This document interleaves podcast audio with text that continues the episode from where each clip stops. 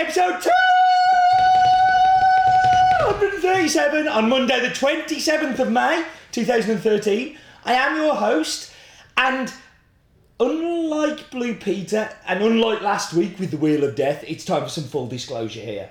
This was recorded in the past, it was recorded directly after last week's one. Uh, as I am in the future in Australia, I am a man of the future, whereas you are people of the past unless you're watching in Australia where I'm a man of the past. It's confusing. But anyway, there's no time for news and stuff this week because the news hasn't happened because I'm from the future. And if I told you the news, you'd be amazed and scared and kind of wouldn't know what's going on. But we're still going to do 20 seconds on. And this week it's going to be on the World Barista Championships. World Barista Championship!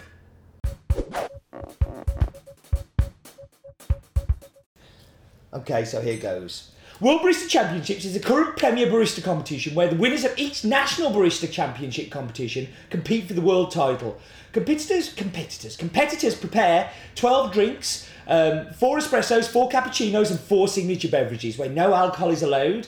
Uh, four sensory judges then judge them, as well as two technical judges and a head judge over two rounds.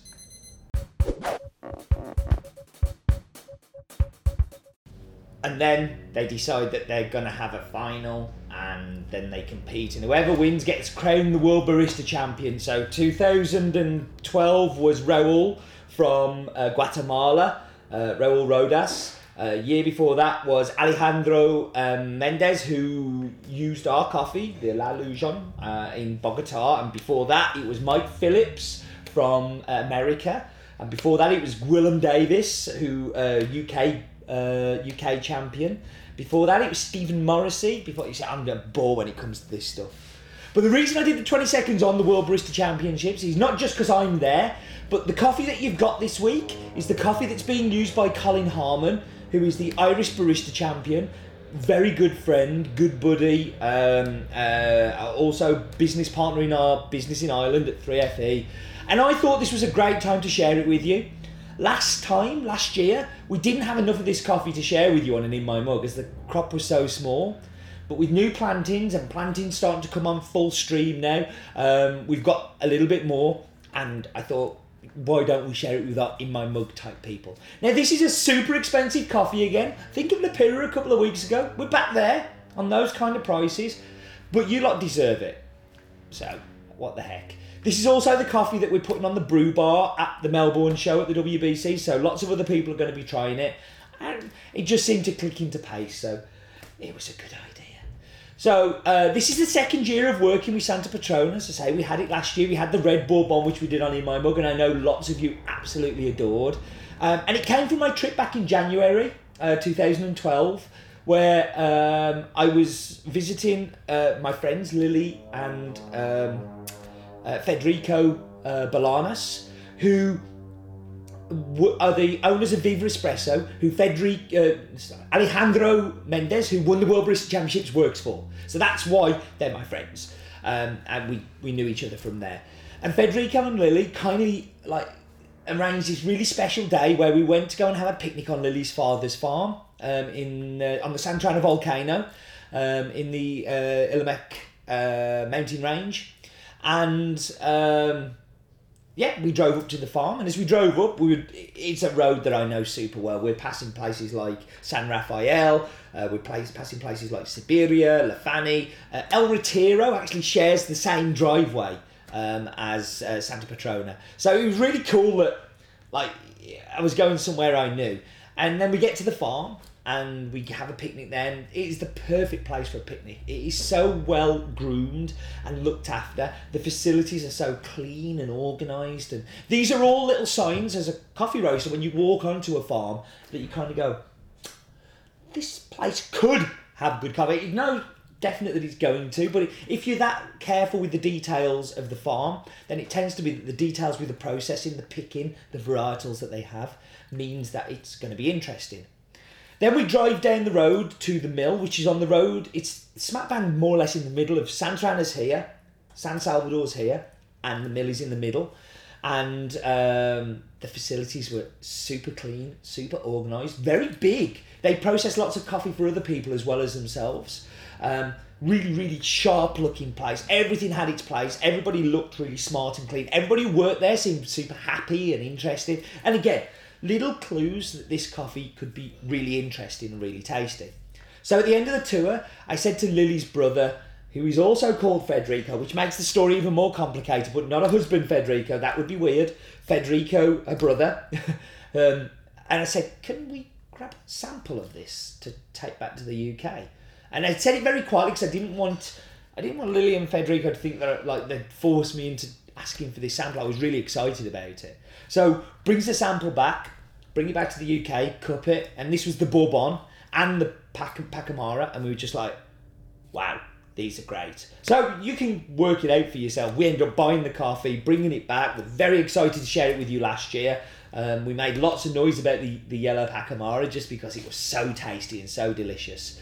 Um, and we have it back for a second year. Also went and visited um, uh, Federico, Lily, and other Federico uh, in January this year and spent the day with them and had a really, really good time.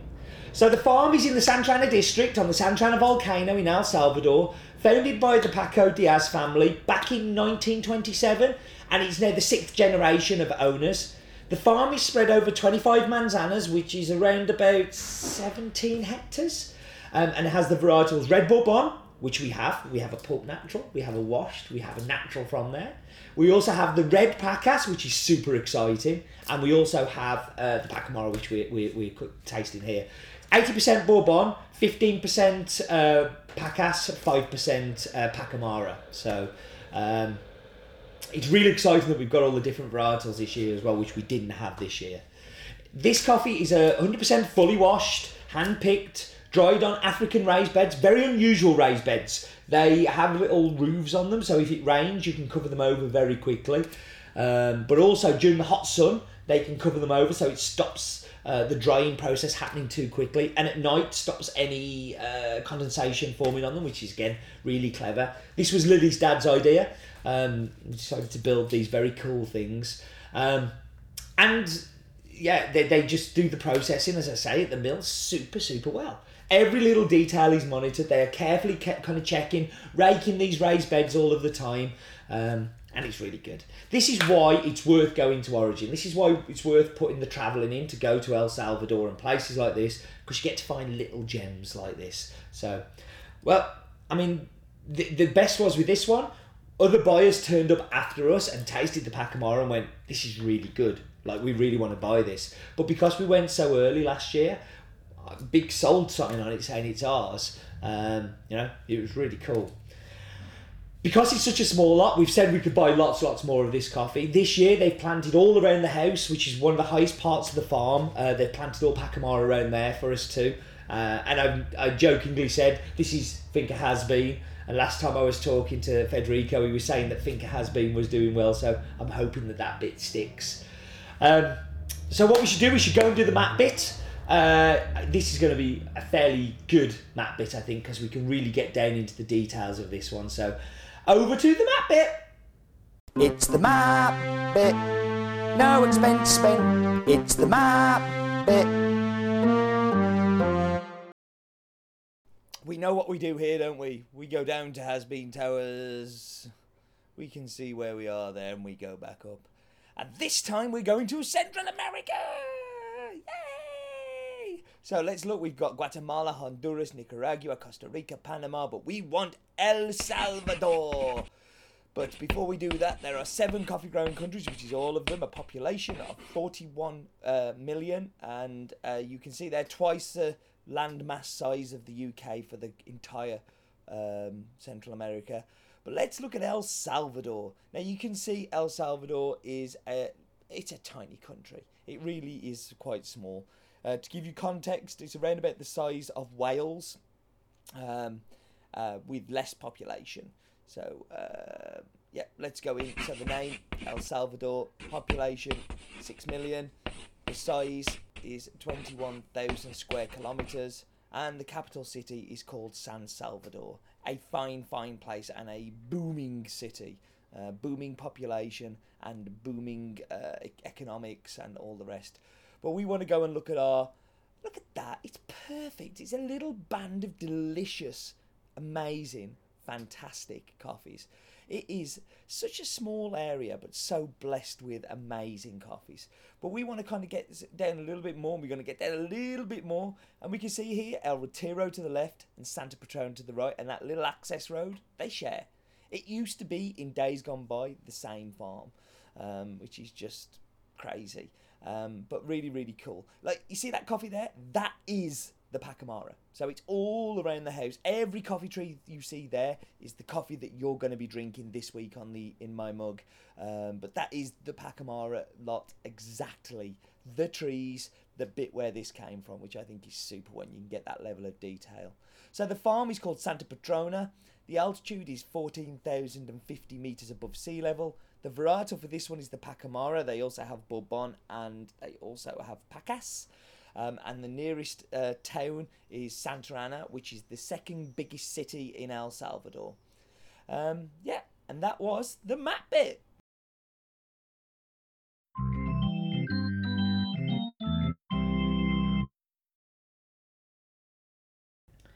Your favourite part, my favourite part, everybody's favourite part. It's time for Roland's Daft Fact of the Week. Roland's Daft Fact of the Week. Denmark have won more barista championships since it began in the year 2000 with three holders, but have not won a championship since 2006 with Klaus Thomsen. Interesting. Roland's Daft Fact of the Week. See, even Roland the Roaster is getting barista championship fever. It's catching. So last week was espresso. Thank you, espresso. And this week we've got Chemex going on. So, Wheel of Death, where it goes, nobody knows, and I do care again this week. It is going to be Aeropress! Woo! Aeropress, Aeropress, we've got the Aeropress. So I'm going to whap you on pause, I'm going to go and make an Aeropress, and I'll be back with you in just a second.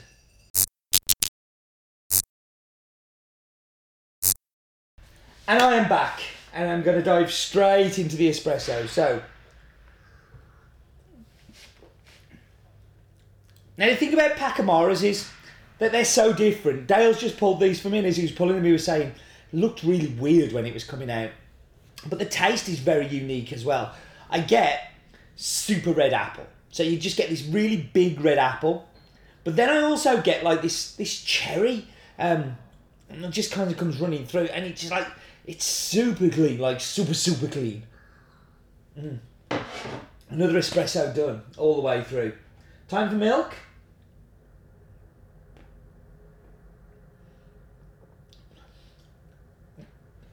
Kind of like last week's. It's cutting through. You can taste the coffee. You can taste the red apple. You can taste that cherry in there. Just kind of really comes through well. Um, I'm super impressed with that. really am. Okay, so into the brood.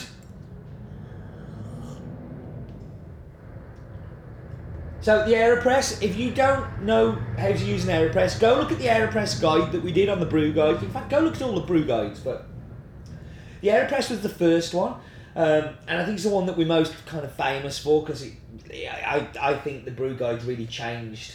Like we, we did something that nobody else was doing at the time. Everybody was doing oh, press this, press this, or some fancy arty graphic shots, but nobody was doing anything animated.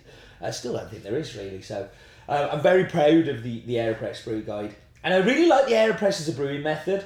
It's just it's easy. It's plastic, so you don't break it if you're taking it somewhere. If you've got a Porlex, Porlex fits perfectly in the top there. It's just a really handy way of doing it. And I've got the paper in here because it didn't come up with the metal disc one, so I thought we'll do the paper. I kind of quite like the paper. I do I really kind of quite like it a lot. So anyway, back to the brewed coffee. Um, for me, it's a bit sweeter than it is in those two in the brewed. Um, now I don't know if that's my aeropress method or, or, or what, but I get really get like sweet lemon, uh, sweet cherry, um, and it's it, it yeah it's delicious. The acidity is super bright. Um, not so much in the espresso, but in the brewed, it really has kind of opened it up for me. I like that. I love this coffee, and I hope that you love it too. Be very, very keen to hear what In My Muggers think of this, who didn't get a chance to try it last year, so do let me know. Okay, onto the pinboard of doom. This week, this one was sent in by Andy Delpech, and I really like this. You see lots of these kind of funny signs, particularly around that London Dare Village. Um, I don't know where this one was, but unattended children will be given espresso and a free kitten. I think that's a good warning to all parents to look after your children. So thank you for that, Andy. Um, and I'm going to wrap up because I've got to edit these somehow. And um, yeah, um, anyway. Do remember, life is too short for bad coffee, and uh, I'll be back to normal next week, I hope. And there'll be well, I don't think I'll ever back to normal, but I'll be back more to